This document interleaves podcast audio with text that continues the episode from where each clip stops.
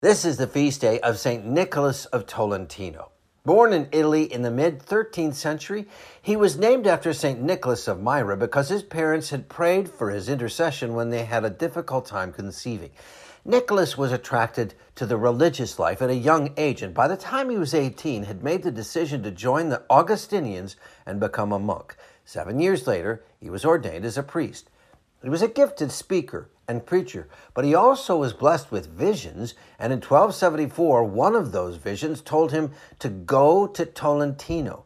At the time, Tolentino was in the midst of an ongoing battle between those who supported the Pope and those who supported the Holy Roman Emperor, and it was here that he would spend the rest of his life.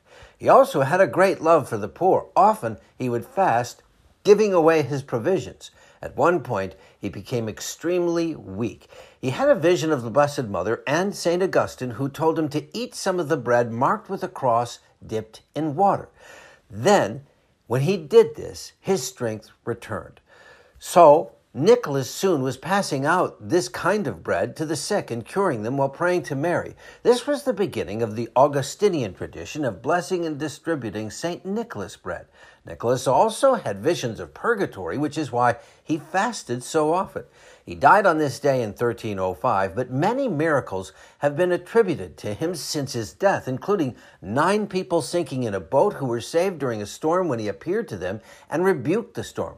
He also appeared to resurrect a number of children, including a group that had all drowned together.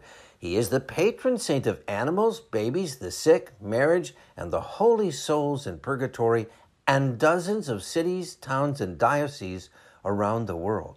St. Nicholas of Tolentino, please pray for us. I'm meteorologist Mike Roberts for Covenant Network. Have a blessed day.